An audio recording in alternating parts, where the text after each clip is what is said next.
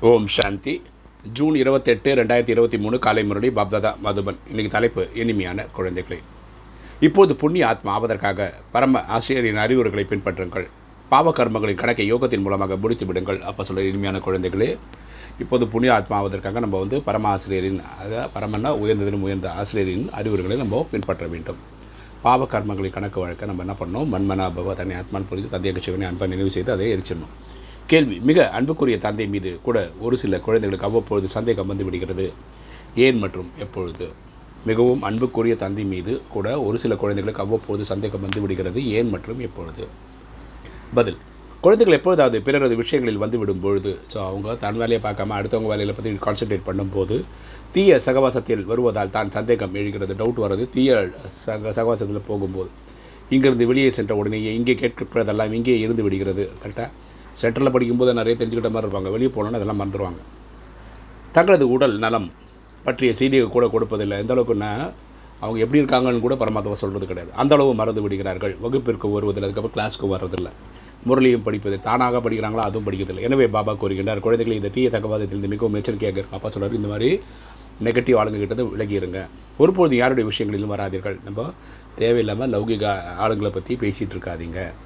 இன்றைக்கி தாரணை first point இனிமையான இல்லம் செல்வதற்காக மிக மிக இனிமையானவர் ஆக வேண்டும். வீட்டுக்கு போகிறதுக்காக அதுக்குள்ளே நம்ம தூய்மையாகணும். ஒரு பொழுது தீய சகவாசத்தில் வந்து தந்தையை மறக்கக்கூடாது சந்தேகம் எழுப்பக்கூடாது நம்ம வந்து கெட்ட கூட்டணியில் சேரக்கூடாது நமக்கு டவுட் வரக்கூடாது.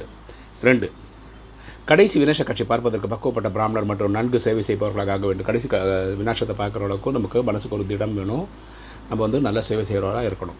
தந்தையுடைய ஆகி தந்தைக்கு அவ பேர் விளைவிக்கக்கூடாது அப்பாவோட குழந்தையானதுக்கப்புறம் அப்பாவுக்கு கெட்ட பேர் கொண்டு வரக்கூடாது. இன்றைக்கி வரதானம். தெய்வீக புத்தி மற்றும் ஆன்மீக திருஷ்டியின் வரதானம் மூலம் நம்பர் ஒன் பெறக்கூடிய சிரேஷ்ட புருஷார்த்தி ஆகுக. தெய்வீக புத்தி மற்றும் ஆன்மீக திருஷ்டியின் வரதானம் மூலம் நம்பர் ஒன் பெறக்கூடிய சிரேஷ்ட புருஷார்த்தி ஆகுக. விளக்கம் பார்க்கலாம். ஒவ்வொரு பிராமண குழந்தைக்கும் தெய்வீக புத்தி மற்றும் ஆன்மீக திருஷ்டியின் வரதானம் ஜென்மம் எடுத்ததுமே கிடைத்து விடுகிறது. ஒவ்வொரு பிராமண குழந்தைகளுக்கும் அதாவது செவன் டேஸ் கோர்ஸ் எடுத்த உடனே அவங்களுக்கு என்ன கிடைக்குதுன்னா தெய்வீக புத்தி ஆன்மீக திருஷ்டியெல்லாம் இறைவங்கிட்டது வரமாக கிடைக்குது. இந்த வரதானம் தான் பிராமண வாழ்க்கையின் அஸ்திவாரம். இதுதான் நம்மளுடைய ஃபவுண்டேஷன் இந்த இரண்டு விஷயங்களின் ஆதாரத்தில் தான் சங்கமிக புருஷார்த்தி நம்பர் ஒன் உருவாகும்.